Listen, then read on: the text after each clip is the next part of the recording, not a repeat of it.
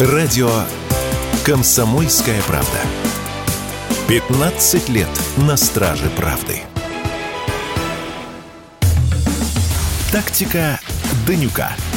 Никита Данюк и Владимир Варсобин подводят итоги недели и с оптимизмом смотрят в будущее.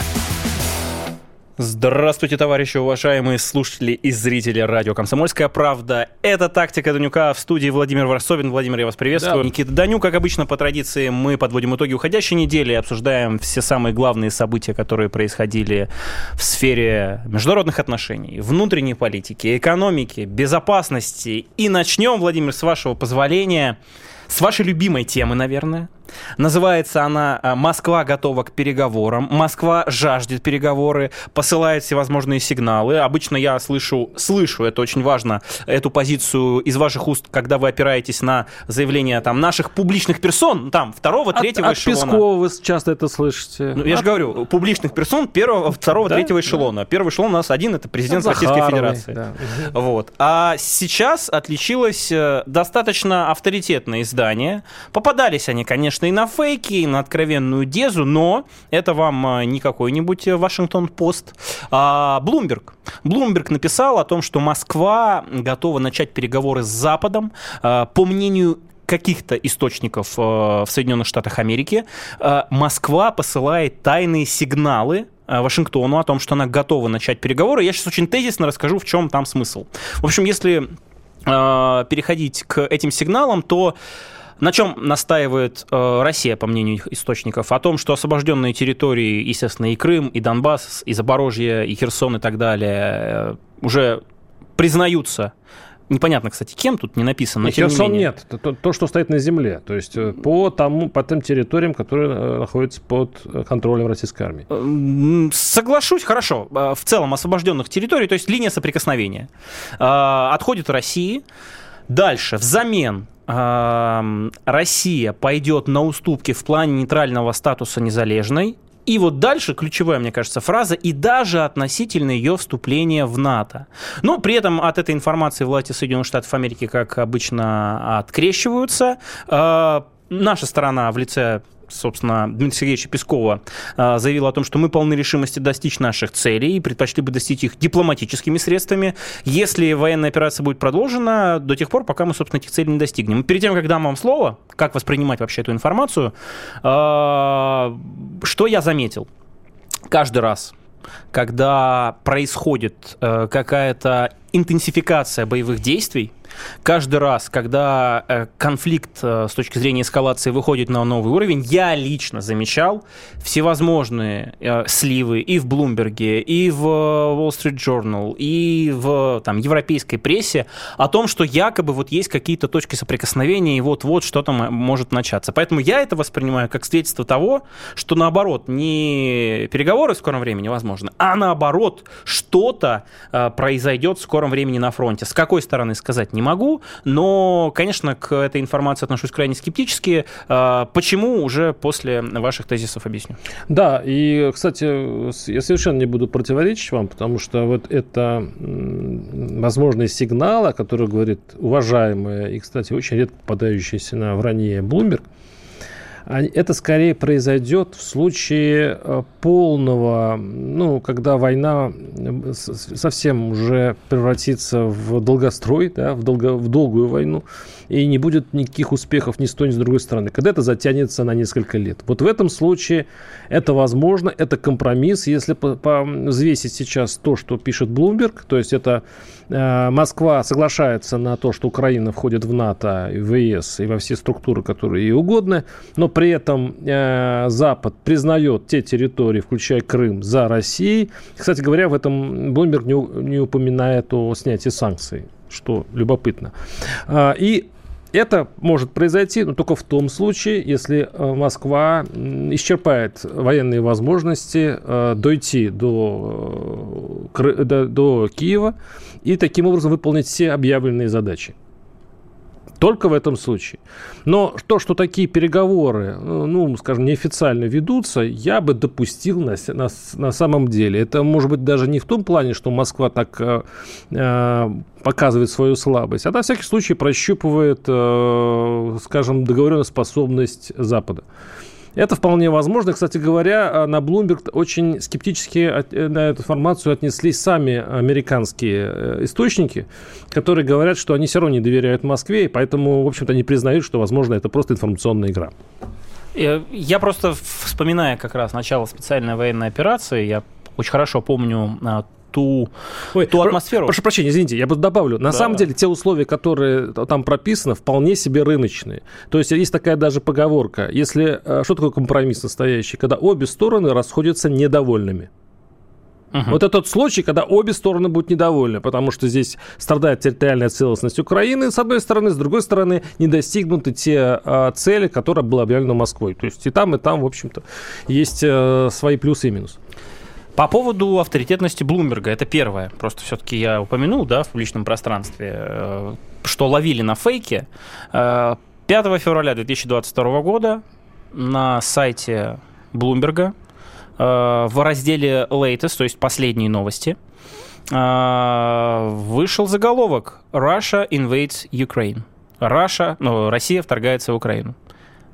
5 февраля. Ничего такого не произошло, они потом потерли, извинились там туда-сюда и прочее. Я просто, ну, мне кажется, тема, э, мне кажется, близкая, да, и это показывает, что, э, естественно, Блумберг э, обладает какими-то источниками. Но, но он не ошибся в главном, что это произошло. Нет, подождите, он на момент 5 февраля, Блумберг не просто ошибся, он, вы меня простите, уважаемые слушатели, да, с точки зрения журналистики, факт-чекинга и так далее, учитывая, что это авторитетнейшее издание, появление таких заголовков – это не ошибиться, это обосраться. Уж простите, я виноват, ну, ну если бы, на народном радио. Если находимся. войны вообще бы не было, Нет, тогда ну да. подождите. Э, это, знаете, э, вот они тогда ошиблись, а через полтора года началось, значит, ну, не считается. Ну, как не считается? Это к слову... Две недели. Это, это к слову о том, что э, надо внимательно относиться к публикациям, которые, конечно, потом могут через полтора года стать правдой, а могут и не стать правдой. Это такая история. Второй момент по поводу как раз компромиссов. Э, когда Песков говорит о целях специальной военной операции, мне кажется, он явно показывает, что э, вот э, те формулировки, которые мы видим в западной прессе, они ведь исключительно как раз действительно говорят о том, что ну, Россия должна э, согласиться на те вещи, которые автоматически дискредитируют всю специальную военную операцию. Почему? Потому что наличие Украины в НАТО о чем говорил неоднократно наш президент, о чем говорил Лавров, о чем говорил Песков и так далее, невозможно. Это продолжение экзистенциальной угрозы для нашей страны. То есть у нас есть Украина, которая нашпигована западным оружием и при этом представляет для нас угрозу. Мы сейчас обсудим историю с самолетом и с обстрелами и так далее. А тут мы соглашаемся, обладая стратегической военной инициативой, на то, что вся эта инфраструктура НАТО и Украина, максимально озлобленное вот это вот пространство, даже страну это не могу назвать, а, становится в очередной раз полигоном для того, чтобы натовские ракеты, натовские секунду, танки туда секунду, пришли. Нет, ну, с другой Но стороны, невозможно. секунду, смотрите. То есть вот в случае э, вот этого компромисса, зато Россия узаканивает э, Крым, она э, узаканивает те территории, на которые находятся, в общем-то, его войска, угу. и прошу прощения, вот этот постыдный мир, похабный мир, который много говорят, да, э, это, это же очень часто говорил Стрелков. Вот это и те люди, которые вот именно вот... Стрелков, который получил 4 года. Вот 4 года буквально на днях. Мы, мы, мы об этом поговорим. Так вот, вот о чем говорю, uh-huh. хочу сказать, э, что вот эти радикалы, которые говорят или все, или ничего, по большому счету в скором времени будет неудобно. Они уже неудобны официальному, нет, официальной нет. Москве, потому что каждая война, э, каждая там спецоперация заканчивается миром, а мир это всегда компромисс, если нет абсолютной военной победы. В случае это придется чем-то поступиться. Ну, значит, по поводу того, что мир это всегда компромисс, всегда э, договоренности о мире, я сейчас не говорю о заморозке конфликта, а именно о мирном переговоре, происходят за счет проигравшей стороны когда та и другая сторона понимают, что вот эти условия, они, ну, в общем-то, неизбежны как Иран, для Ирак. другой. Кто выиграл? Кто проиграл? Война длилась э, несколько лет, очень кровопролитная. В итоге, э, а у нас очень часто сравнивают, кстати, то, что происходит в СВО именно с войной Ирана-Иракским конфликтом. Ну, да. пусть сравнивают. Многие сравнивают с Первой мировой войной. Да, может многое что произойти. Я о другом. О том, что нахождение Украины в НАТО – и учитывая информационное сопровождение специальной военной операции, и учитывая наши доктринальные документы, кстати, уважаемым слушателям, я не э, примену воспользоваться возможностью порекомендовать иногда читать, например, нашу э, концепцию национальной безопасности, например, стратегию национальной безопасности. У нас есть э, концепция внешней политики. Даже вот там в документах написана история про нейтральный статус Украины, и это невозможно в принципе, потому что тогда весь ход специальной военной операции и те там трагедии и человеческие на государственном уровне и так далее, я не понимаю, как они могут окупиться. Президент неоднократно говорил, что территории не являются самоцелью. Вы правы, огромное количество людей разделяют точку зрения о том, что Одесса русский город, Николаев русский город, Харьков, Днепропетровск и даже Киев – но принципиально, с точки зрения безопасности государства, я просто являюсь докторантом э, Академии Генерального штаба, могу сказать, что принципиально не наличие территории под контролем полное, а понимание того, что на соседней территории либо есть инфраструктура, в которой в случае чего может быть использована против тебя, либо ее нет. И если есть действительно дипломатические инструменты сделать так, чтобы Украина была 50 тысяч армии всего лишь, она имела бы нейтральный статус, еще бы и условно приезжала туда наша инспекция для того, чтобы смотреть, а не завозят ли ушлые товарищи с Запада на самом деле под шумок туда что-то, это будет намного большей победой, чем просто контроль территории. Если, если сравнивать с карточной игрой, то вы, беря карты каждый раз, хотя, желая улучшить позицию и желая получить как можно больше преимуществ, вы рискуете просто, есть такое понятие, перебор. Хорошо, я к шахматной аналогии вернусь. В следующей части оставайтесь на «Комсомольской правде». Это «Тактика Данюка». «Тактика Данюка». Никита Данюк и Владимир Варсобин подводят итоги недели и с оптимизмом смотрят в будущее. Владимир Варсобин в студии Никита Данюк. Продолжаем обсуждать новости. Естественно, главной новостью, наверное, в нашей стране является э, очередной террористический акт стороны Киева, а именно уничтожение нашего самолета Ил-76 э, недалеко от Белгорода. Он на нем находились э, наши летчики, наши летчики-герои настоящие, потому что там, по сведениям, они делали все для того, чтобы отвести самолет, который уже падал от э, какой-то гражданской инфраструктуры, поэтому они настоящие герои. Там были люди, которые сопровождали пленных, э, украинских пленных.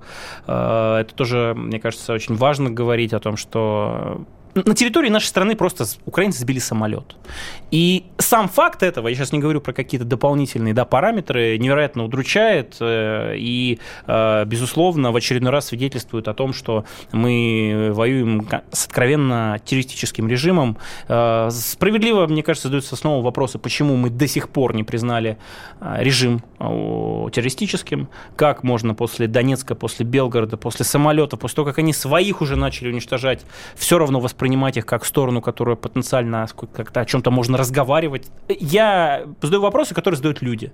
Я сейчас э, говорю, конечно, на уровне эмоциональном, потому что аналитически это все можно разложить, и мы это неоднократно делали. И, Владимир, может, в очередной раз вы скажете людям, почему этого не происходит, да, почему не признают режим террористическим со всеми вытекающими последствиями, потому что мы вспомним практику э, борьбы с террористами в начале 2000-х годов, э, когда эти сети охватили регион Северного Кавказа, когда ну, в конце 90-х нас нет юридической основы, у нас нет просто такой практики э, правоприменительной, то есть у нас даже нет такого определения. То есть в мире есть, да, действительно... Неправда. Мы... Я, читал, я читал такое Конечно, нет. заключение. Мы можем, э, если мы признаем всевозможные, например, там, исламское государство, запрещенное в России, э, фонд там, борьбы с коррупцией, экстремистское государство, мы точно так же можем наделить этим статусом, условно, ГРУ, условно, там, офис президента. Да ради бога, и что, и что это изменяет? Это изменяет подход юридический, но вы правы, дело ведь не в конкретной... Талибан у нас дело в Москве гостит. Дело не в конкретной э, какой-то практике юридической, а в действиях и последствиях. Я не просто Талибан так признан э, вернулся к практике 2000-х годов,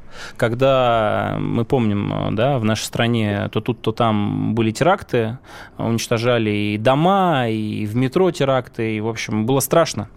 Э, начали не просто наводить порядок, а начинать с главарей. И вот это ну, правильный абсолютно да, вопрос, который люди задают, почему там до сих пор Зеленский исполняет свои обязанности. Почему те самые люди, которые берут ответственность за теракт, а, а вооруженные силы Украины, пусть не на 100%, но опосредованно признали, что это сделали они, сейчас мы об их реакции тоже поговорим. Почему они вот имеют возможность продолжать эту откровенно террористическую деятельность. Об этом говорит там Захаров, об этом говорит Лавров и так далее. А, последнее. Что случилось коротко? Согласованы были списки на обмен. А, Мое глубокое убеждение, любой наш пленный стоит сотни вот этих ВСУшников, кто-то из них нацист, потому что был в Азове, кто-то не нацист, но история с обменами, история полезная. Если есть возможность наших ребят обменять на вот их пленных, и чтобы э, наши семьи, дети э, получили обратно своих там э, отцов, да, сыновей, муж, мужей и так далее, это нужно делать. Но когда в очередной раз Украина демонстрирует, что она готова пойти вот даже на жертвы ну, своих, она уничтожила в основном своих там 63 человека, по-моему, да, э, был. Нужно перепроверить. Цифры это важно. Э, но это свидетельствует о том, что ну как с этим режимом вообще договариваться, о чем? О, Нет, ждать, я понимаю, что вы, сейчас, нас по, вы сейчас по второму кругу пошли. Давайте, давайте, э, давайте вам. Да, что произошло? Что? Что произошло? А, был сбит самолет э, на, под, на подлете к Белгороду, везли действительно 63 и так далее.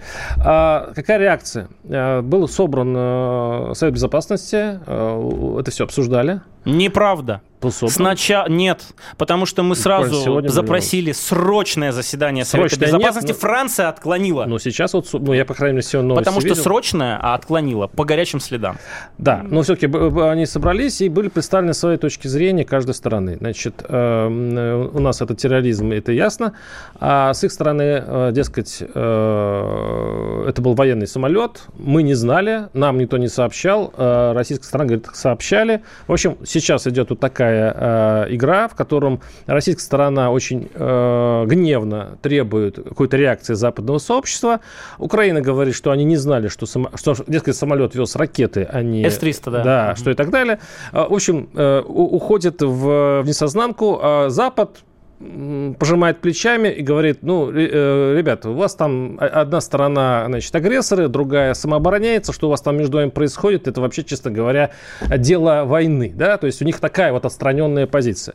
А что здесь важнее всего, мне кажется? Здесь мне очень удивительно, почему в Украине нет протестов и нет ни одного, я, я по крайней мере, не слышал ни писка, ни крика о том, что, вообще-то говоря, были уничтожены полсотни своих же людей. И в чем, и в том числе вот эти азовцы, там признаны террористами и так далее. Ведь по большому счету должна быть сейчас гневная реакция вот именно общества украинского. И, и еще мне главное, э, вот, которое не могу понять эту тайну, почему нет э, возмущения вообще всем этим? Долгой, э, долгой этой э, войной, вот, э, когда людей хватают на улицах, вот эти военкомы, когда идет обнищание населения, когда растут цены, когда они выпускают за границу и так далее. Почему украинский народ молчит? Вот, вам, вам до сих пор непонятно? Ну, вот... По-честному, вот честно, Владимир, вот, ну... Это вокруг флага? Они собрались вокруг флага, как один вариант. Патриотизм – второй вариант. Давайте еще, набрасывайте. Я уверен, что один из вариантов будет правильный. Ну, страх. по крайней мере. Ох, вот близко. Страх, полный тотальный страх. Еще. Ну, Боясь за жизнь свою, конечно. Ну, можно ее со страхом связать. Даже Обычно... когда убивают твоих родственников, Кон... даже Слушайте. когда свои же уничтожают борт, в котором э, вот эти солдат, которые не считают героями. Это же как раз и вот э, если сейчас отбросить историю про там недоговороспособность Украины, про то, что это страна-терроризм, э, помимо всего прочего, это ведь сигнал внутренний украинскому обществу мы вас до последнего будем уничтожать. Даже если вас в русском самолете, который вас везет обменивать, находят десятки, а может быть даже сотни, даже если, помните обстрел из Хаймерсов, э, содержались тоже украинские пленные в Елановке, по-моему, или Еленовке, Елановка, по-моему, называлось это э, на, на территории как раз, э по-моему, Луганской Народной Республики, э, значит, место, где пленные содержались. Они туда ударили, без проблем, зная прекрасно, понимая, кто там находится. Но вот э, когда изначально целеполагание власти заключается в том, чтобы нанести любым способом урон врагу, враг в данном случае мы, и даже если там находятся ваши, Для них это вот как и для американцев, как для Запада, это сопутствующий ущерб. Даже если этот сопутствующий ущерб в десятки раз э, больше, чем, э, ну, собственно, уничтожение потенциального врага. Это ведь сигнал. Ты выйдешь в следующий раз, э, смотри, что с тобой будет. Ты захочешь сдаться, поймать чистоту Волга, э, Смотри, что с тобой будет. В этом смысле э, заявление там, я не знаю, так называемого гражданского общества на Украине ждать не приходится, потому что его не осталось. Я сейчас, наверное, вообще запрещенный прием буду применять на радио «Комсомольская правда». Я процитирую в кавычках ну, конечно, негодяя, подонка и прочее, но еще, помимо прочего, там он э, в свое время был таким одним из э, великих философов современности и мыслителей. Виталия Кличко. Это мэр Киева до сих пор по поводу э, свободы слова и так далее. Он сказал о том, что то, что сейчас происходит на Украине, это откровенная диктатура, что мы далеки от вот а этих... Как он э, посмел-то сказать в случае, когда там всех убивают? А и вот, какой... ну слушайте, э, то когда... есть вот эта атмосфера страха, она избирательна, Значит, да? То есть она действует только на, видимо, родственников погибших. К- конечно, когда ты простой человек, с тобой сразу придут СБУшники, тебе ага. сразу, твоему сыну, твоему дяде, угу. пусть он инвалид второй группы, тебе дадут повестку и тебя затолкают, когда угу. ты Кличко, который точно так же ходит под спецслужбами, под кураторами западными, в первую очередь немецкими и так далее, то, э, конечно, тебе можно не бояться. Э, то, что мы видим прямо сейчас, я не могу назвать демократией. Это попахивает вертикалью и авторитаризмом. За этим стоит желание некоторых людей, я не могу называть их имен, но они хотят, чтобы все было централизировано. Именно поэтому я вижу, в, э, значит, на Украине централизированные СМИ. Это ответ на ваш вопрос, почему в СМИ не было никакой там присущие для демократии расследования, там, волны и так далее. Телевидение на Украине, они также пытаются централизировать власть, построить вертикаль. Подонка я цитирую, с одной стороны, да. С другой стороны, ну, если уж даже Кличко, очень одаренный человек, видит это, то не замечать, что если ты скажешь что-то против власти, и у тебя начнутся проблемы, простой человек нормальный, он не будет этого а, делать. Нет, я думаю, что, не, возможно, доля правды есть, но у вас какая-то такая двумерная картинка. Я сейчас вам процитирую человека, кстати, который родом из Одессы. Он абсолютнейший сейчас а, пророссийский политолог. Э, Кто? Дмитриев. Дмитриев. Неправда, совершенно ничего не пророссийский, ну, очень ну, э, противоречивый, интересный, да. интересный. Давайте процитируем. Он, он, он сам-то человек с Украины когда-то да, был. Да. Э, Думаю, украинским гражданам не за что любить свою страну. Государство Украины с политиками, чиновниками Зеленским они чаще просто ненавидят. А уж точно многие не готовы отдавать за него свои жизни. Но это не значит, что они от этого стали очень сильно любить Россию. Может, раньше и любили, но сейчас после ракетных обстрелов, омерзительно лживого российского ТВ там и так далее, э, за людоедов в интернете. И так, э, они, ну, они, по крайней мере, он пишет, вот стоит украинский мужчина перед так, выбором, ага. либо свалить подальше шизанутой Украины, либо уж брать оружие и мстить за свою разрушенную жизнь. Вот такая у них Проблема в том, что обсуждаем мы либо Дмитриева, либо Кличко. В следующей части обсудим других. Оставайтесь на комсомол. Тактика Данюка. Никита Данюк и Владимир Варсобин подводят итоги недели и с оптимизмом смотрят в будущее. Николай Стариков и Владимир Варсобин лучше всех знают, что правда рождается в споре. Этих двоих хлебом не корми, дай устроить словесную баталию и пикировку в прямом эфире. Политика, экономика, социалка, жизнь звезд. Дискуссия может разгореться абсолютно на любую тему. Кто выйдет победителем, узнайте сами. Включайте приемники на волну радио «Комсомольская правда» каждый вторник в 7 часов вечера по московскому времени. Тактика Данюка. Никита Данюк и Владимир Варсобин подводят итоги недели и с оптимизмом смотрят в будущее. Радио «Комсомольская правда», тактика Данюка в студии Владимир Варсобин, Никита Данюк. Вот э, я сейчас в деталях, точнее не в деталях, как раз наоборот, тезисно хочу рассказать, о чем мы беседовали с Владимиром, с вашего позволения. Да, пожалуйста. Э, мы обсуждали вот менталитет, да, когда вы привели э, пример э, Дмитриева, э, мы сошлись на мнении, что это такое э, воплощение... Хутарского психологию да, украинцев. Да, да. и э, то, что им не нравится, потому что должно быть совершенно по-другому, это имеет место быть. При этом мы ведь тоже сошлись э, на том, что он э, не находится под следствием. Он осуществляет гуманитарные, правильные, замечательные, я это поддерживаю, э, значит, поездки на Донбасс людям нуждающимся и так далее.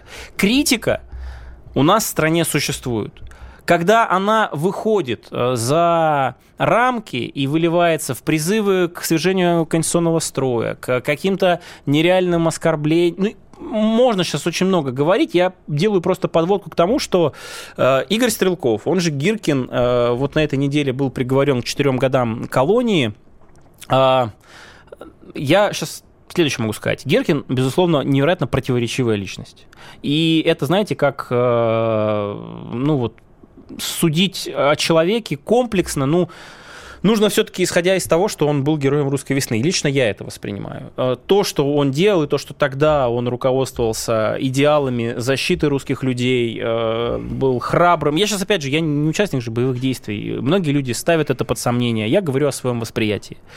И вот герой русской весны, настоящий герой, э, на протяжении вот того времени, как он перестал быть, по-моему, он был министром обороны, да, ДНР, он превратился в такого общественного деятеля, а, безусловно, уважаемого, много, значительной частью патриотической аудитории, не всей, но тем не менее.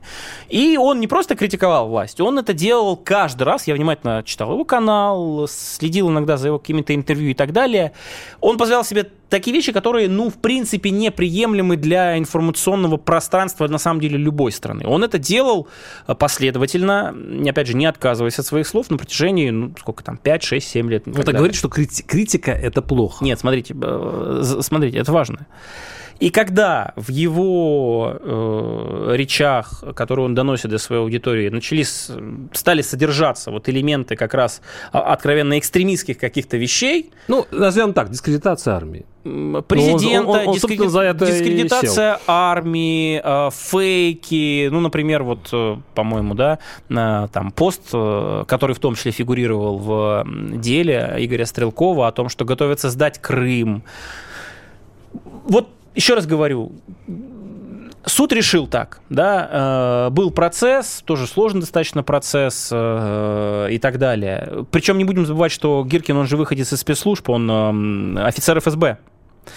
И, и я глубоко убежден, что вряд ли у него не было каких-то знакомых, друзей, товарищей оттуда, которые говорят, Игорь, э, надо как-то по-другому, потому что вот, наверное, не стоит. Это может привести к каким-то последствиям. Человек выбрал этот путь борьбы против системы. Я закончу. Да, пожалуйста.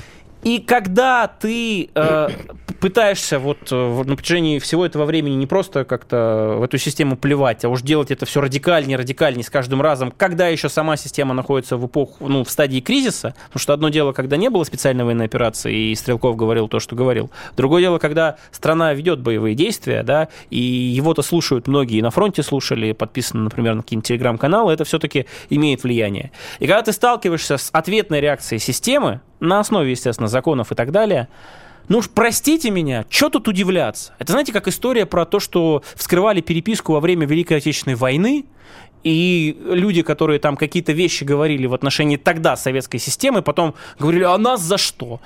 Поэтому история трагичная. Я точно Стрелкову никогда бы не пожелал там тюрьмы, еще чего-то, на мой взгляд, э, человек намного более достоин, чем многие другие негодяи, которые получают меньше. Но э, мне кажется, решение это справедливое. Я не суд, но, наверное, Стрелков, как человек, который разбирается в истории, мог предвидеть, к чему такая деятельность его приведет. Вот уж кого я действительно не хотелось бы защищать, так это Стрелкова, то что есть, конечно, к нему много. Действительно противоречивая личность, еще какая. Но здесь есть тенденция, э, Никита, вы, может быть, вот заметили, да, вот когда людей сажают за слова, вот человек высказал свое мнение или подметил некоторую вещь, очень неприятную власти. Но это же примерно то же самое, как бить зеркала. Вот ты отражаешься в них не так, как представляется тебе или твоему начальству. Ведь я, у меня тоже был подписан на Гиркин, я смотрел, что он пишет. По большому счету, во время вот, вот этих херсонских событий, во время вот начала особенно СВО, он на самом деле орал и трубил про то, что потом через некоторые месяцы стало, в общем-то, секретом Полишинеля. Все это понимали, что были проблемы, что действительно была а, некий хаос, а, который потом был это минимизировано, а потом где-то и решен. Возможно, кстати говоря, э, ориентируясь не только, кстати, на, на Гиркина, но и военкоры подмечали очень много того, что не хотели даже слушать иногда генералы. И это шло на пользу. Так вот, я что хочу сказать.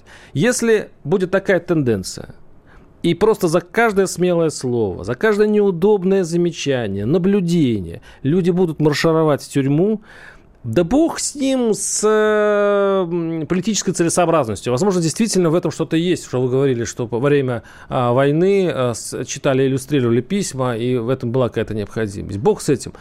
Ведь проблема в том, что если кто-то будет, э, если уйдет экспертная оценка, если э, власть не будет знать, где она хорошо делает, а где плохо, если будет только вот эта вертикаль, по которой будет доклад от маленького к начальнику, а это значит, что там почти 50% может быть и неправда, что не будет сверкой с тем, с реальностью, которая идет снизу, вот это будет беда именно для системы. Система просто утонет во лжи. Правильно. Именно поэтому, насколько я знаю, с начала специальной военной операции не сразу а, наше высшее руководство, в лице в том числе президента, не только получает доклады из там, Минобороны, Генштаба, соответствующих наших спецслужб и так далее, например, для того, чтобы чувствовать эту обратную связь людей на земле, периодически и в закрытом, иногда в открытом формате. Президент э, встречается с военкорами нашими многие уважаемые люди, невероятно авторитетные, перед которыми я снимаю шляпу, работают на «Комсомольской правде». Я горд, что чуть-чуть совсем на маленькую часть могу называть Александра Коца, например, там своим коллегой, да, или Дмитрия Стешина и так далее. Встреча не заменит с президентом. Это все-таки все-таки это, это церемониально-придворное мероприятие. Значит, как это работает? На этой встрече и обсуждаются публичные проблемы, и передаются материалы. Э, там я про Варгонза, естественно, нужно сказать и так далее. В общем, у нас э, есть люди, которые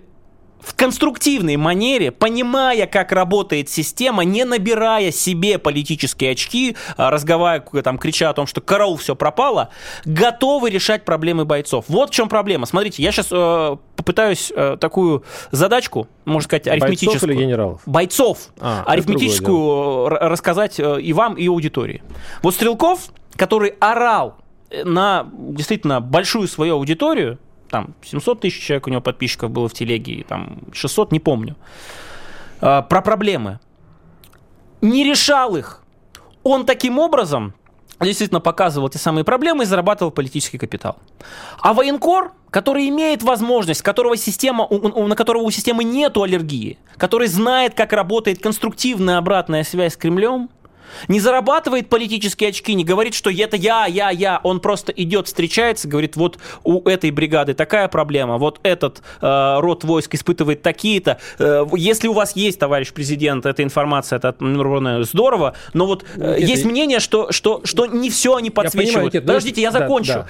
И вот такая работа и посильная помощь фронту, на мой взгляд, с точки зрения решений проблем бойцов, в тысячу раз эффективней, чем политическая публичная деятельность, которая приводит, к сожалению, к ситуации, когда патриот Игорь Стрелков справедливо сейчас находится за решеткой. Вот, понимаете? Если вы позвол... Каждый выбирает если, свой путь. Если э, вы позволите системе выбирать самых удобных и самых, как вы сказали, не, э, не вызывающие аллергии э, инструменты или источники информации, то не волнуйтесь, со временем она, она выберет самые удобные самые слащавые источники, потому что со временем это произойдет. Так, система должна окружена быть не только теми, кто добро пожаловать, и э, те, кто хочет выслужиться.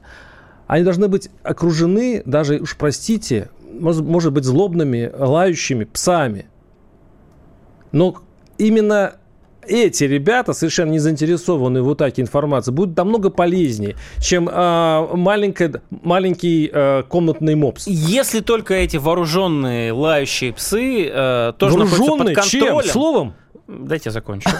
Которые э, также говорят о проблемах. Вы понимаете, какую аналогию я сейчас привожу? Я привожу пример э, мятеж Пригожина и поход Вагнера, марш справедливости так называемый. Люди, которые знали, как там, знали, какие проблемы, которые также пытались донести, собственно, да, через те коммуникации, которые у них есть, об этом. И если, опять же, вот ты понимаешь, что ты идешь против системы, готовься к тому, что твои самые даже лучшие, добрые намерения в итоге э, выльются не в то, что ты помогаешь, а ты и себе можешь очень сильно навредить. Поэтому вы правы. Действительно, система не должна никогда расслабляться, но если ты понимаешь, что ты конструктивно критикуешь, это одно. Когда ты пытаешься заработать политические очки а или еще что-то, это другое. Где грани? Она очень тонкая и эфемерная. Ну вот по поводу этой грани мы это все обсудим в следующей части на «Комсомольской правде». Оставайтесь. Это была «Тактика Данюка». Все программы «Радио Комсомольская правда» вы можете найти на Яндекс Музыке. Ищите раздел вашей любимой передачи и подписывайтесь, чтобы не пропустить новый выпуск. Радио КП на Яндекс Музыке. Это удобно, просто и всегда интересно. Тактика Данюка. Никита Данюк и Владимир Варсобин подводят итоги недели и с оптимизмом смотрят в будущее. Радио «Комсомольская правда», тактика Данюка, в студии Владимир Варсобин. Владимир, коротко обсудим, потому что в прошлый раз мы уже это обсуждали. Террористке Дарье Треповой был вынесен приговор. В итоге 27 лет э, ей дали колонию общего режима. Самый Почему? жесткий для женщин в новое время. Обвинение просило 28, все-таки год убрали. Кто-то уже посчитал, что ей будет, по-моему, 50 с чем-то. 50 три года, когда она выйдет, то есть еще не совсем старая и так далее. А, взыскал также суд с нее 16 миллионов рублей. А, Только добавьте, что требовать теперь она террористка, экстремистка. Да, и само как, собой. И как положено. Само собой. И могу сказать, что в данном случае э, прецедент создан. Э, я лично с эмоциональной точки зрения, с правовой, пусть э, юристы скажут, безусловно, этим приговором доволен, потому что любой пособник террористов на Украине, э, и в данном случае Трепова, она вообще как ему убийца, должен понести максимальное наказание. Я до сих пор не понимаю, почему у нас многих людей там, они отделываются какими-то минимальными сроками за поджоги трансформаторных будок, за то, что они отправляют под э, ну, собственно, составы поездов, да, э, взрывая э, ЖД-пути, и отделываются, ну, не самыми большими сроками. Кстати, возвращаясь к теме наказаний судебных, также, помните, в прошлой программе мы с вами говорили о том, что очень часто коррупционеры мало получают у нас. Вот э, я... За слово получить в России можно намного больше, чем если ты украл миллиард. Я запомнил это. И вот буквально накануне, 26 э, собственно, января, был вынесен вердикт в отношении пензенских э, и сенатора, и губернатора. Зерцева и да, Шпигель. Да. Это его Значит, приговорил э, к 12 карман. годам строгого режима бывшего губернатора Пензенской области Белозерцева, э, Бориса Шпигеля, который был экс-сенатором, сенатором э, приговорили к 11 годам. Э, дальше. Штраф, превышающий общую сумму взяток и который составил более 400 50 миллионов рублей. А, это к слову о том, что вот все-таки это угол зрения. Действительно, есть прецеденты, когда абсолютная дичь происходит и, и настоящих коррупционеров, и просто варье, они отделываются какими-то смешными сроками. В случае, уж казалось бы, да, с губернатором, это что же, знаете, не просто так, и с сенатором, у которых, наверное, есть связи и деньги и прочее, отделаться просто не получилось, а поэтому... Я, я считаю, что им надо двадцатник дать, потому что, во-первых, это губернатор, они избраны народ народом, они обманули кучу людей. Это, во-первых. Во-вторых, там 64 квартиры, по-моему, губернатора, значит, были арестованы. 64 квартиры? Да. Боже не квартиры же этих же, ну, имеется в виду жилых э, и нежилых помещений. А полмиллиарда рублей было найдено, ювелирных изделий на 300 миллионов. Короче, по большому счету, 12 лет, это я считаю вообще ничего. Да. Еще раз говорю, вот за слово у нас можно сесть намного больше, чем если ты украл миллиард. И здесь это одно из доказательств. А почему 12? Смотрите, Почему 12? Я... Это, это была мафия, по большому счету, семейная мафия, которая распространена у нас э, в России довольно э, широко. Там сидел этот э, Шпигель, это фармацевтический король, который был как бы карманом э, этой семьи, тоже распространенные налоги. Я считаю, что вот, вот, уж что выжигать каленым железом, вот что нужно действительно принимать усиливающие... Э, вот все же говорят, почему вот расстреливают в Китае на площадях, а у нас что? 7, 8, 6, ну, пожалуйста, вот 11, 12, 12 дали. Запросил. И говорил, как, какое все-таки, как покарали хорошо. Запросил прокурор 13. Опять же, э, э, все-таки, чтобы обсуждать предметно, нужно понимать, вот с адвокатом сесть, это важно, да, который скажет, что есть определенное обвинение э, по определенным статьям. Я глубоко убежден, что, я с вами абсолютно согласен, что если есть правовая возможность таких коррупционеров и негодяев там на 20 лет сажать, да, это нужно делать.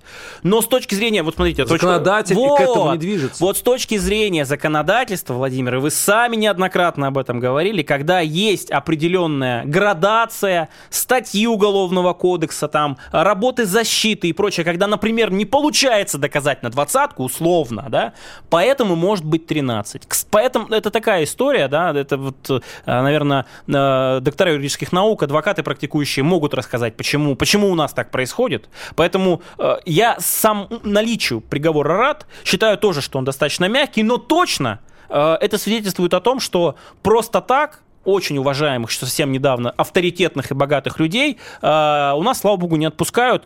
Люди об этом должны знать. Я считаю, что в чем мы точно проигрываем, в информационном сопровождении таких вещей. Вы понимаете, в чем дело? Здесь еще такая философия получается очень нехорошая, что, что в России, э, в общем-то, к убийцам и к ворам относятся все-таки с какой-то терпимостью. Не знаю. Вот, это... вот, вот когда ты смотришь на очень эти, обобщенно на эти суды, ну нет, почему? Я, я, я, кто очень смотрит? Кто проходит, смотрит? вот проходит, когда вот эти решения судов и, и так далее по разным, по разным делам. Я же в прошлой передаче упоминал, да, а, один и тот же депутат а, сбил ГИБДДшника сбил, ему полтора года условно. Потом он не заплатил полмиллиарда налогов. Опять полтора года условно. Вот и здесь вот... А за убийство дают что-то 6-7 вот, лет. рассказываю. И здесь проблема. Вот конкретно в этом суде человеке, который принимал это судебное решение, его фамилии. Очень часто, как мы знаем, например, э, спасибо депутату Хинштейну, который иногда вот эту судебную тоже закрытую, Хинштейн, да, за, закрытую вот эту вот иерархию, да, он просто проникает туда, ворошит там, и такое оказывается просто невероятно, что и люди, которые должны просто быть олицетворением закона, я имею в виду су- судей наших, да, они сами являются чуть ли не частью каких-то преступных группировок. Поэтому браво людям, которые это скрывают, но вопрос-то конкретному судье, который это назначил, наверное, да? Угу. Тогда вот. следующему... У меня, у меня, у меня, я так скажу, есть товарищи... Касаться и, у меня и есть прочее, родные, у меня есть родные и близкие люди, которые работали вот э, в разных э, институтах и э, там отвечали за безопасность и так далее. Они говорят, мы ловим, но суд отпускает. Мы пытаемся доказать, суд отпускает. Поэтому, к слову, о нашей правительственной системе, там, о прокуратуре, да, о Следственном комитете, об МВД, очень часто они говорят, мы делаем все возможное, вопросы не к нам. Вопрос к суду, который принимает то или иное решение. Переходим к следующей теме. А, вот мы тут шутили с Владимиром о том, что Техас наш, потому что то, то, что сейчас происходит в а, самом большом штате Соединенных Штатов Америки, говорит о том, что Америка а, испытывает очередной э, внутриполитический кризис. А, с чем он связан? Связан он с тем, что огромное количество нелегальных мигрантов штурмует границу с Техасом, и за 2023 год это данные как раз губернатора штата. Более 200 тысяч мигрантов преодолело незаконно границу, именно Мексики и Техаса. Причем посчитали большинство из стран БРИКС. Надо заметить. А, Несмотря на тот кризис, который разразился на Западе, как известно, да, беглецы, очень много из России, кстати, там мы, по первое, второе место берем. Вот, вот Чего? Это, да. Вот это, Больше, чем мексиканцев мы... Окей? Посмотри, нет, давайте, там мексиканцы, давайте мексиканцы там них априори первое место, но из тех, кто, кто туда приехали, чтобы перейти, там же целая река Амазонка из мигрантов, которая течет аж там из, э, э значит, из, всех, из, из всего мира, именно по мексиканской земле. Конечно. И ну, все это на несчастный Техас обрушивается. Давайте, вот если есть возможность, пока я про фактуру говорю, посмотрите эту статистику. Это очень очень безумно интересно, на самом деле. Действительно, столько наших людей там отправились. У меня, кстати, есть знакомые, э, которые Ну, вот поехали видите, в Мексику, вот видите. чтобы потом, Да. я не знаю, каким образом оказались они там, через границу или как-то по-другому, но знаю, что привалочным пунктом у них была Мексика. Так вот, возвращаясь к этой истории, э, похоже это на зарождающуюся гражданскую войну. Почему? Потому что Техас, который был разозлен вот этим засилием э, нелегальных мигрантов, которые идут сплошным потоком из Мексики, не имел никакой поддержки федерального центра.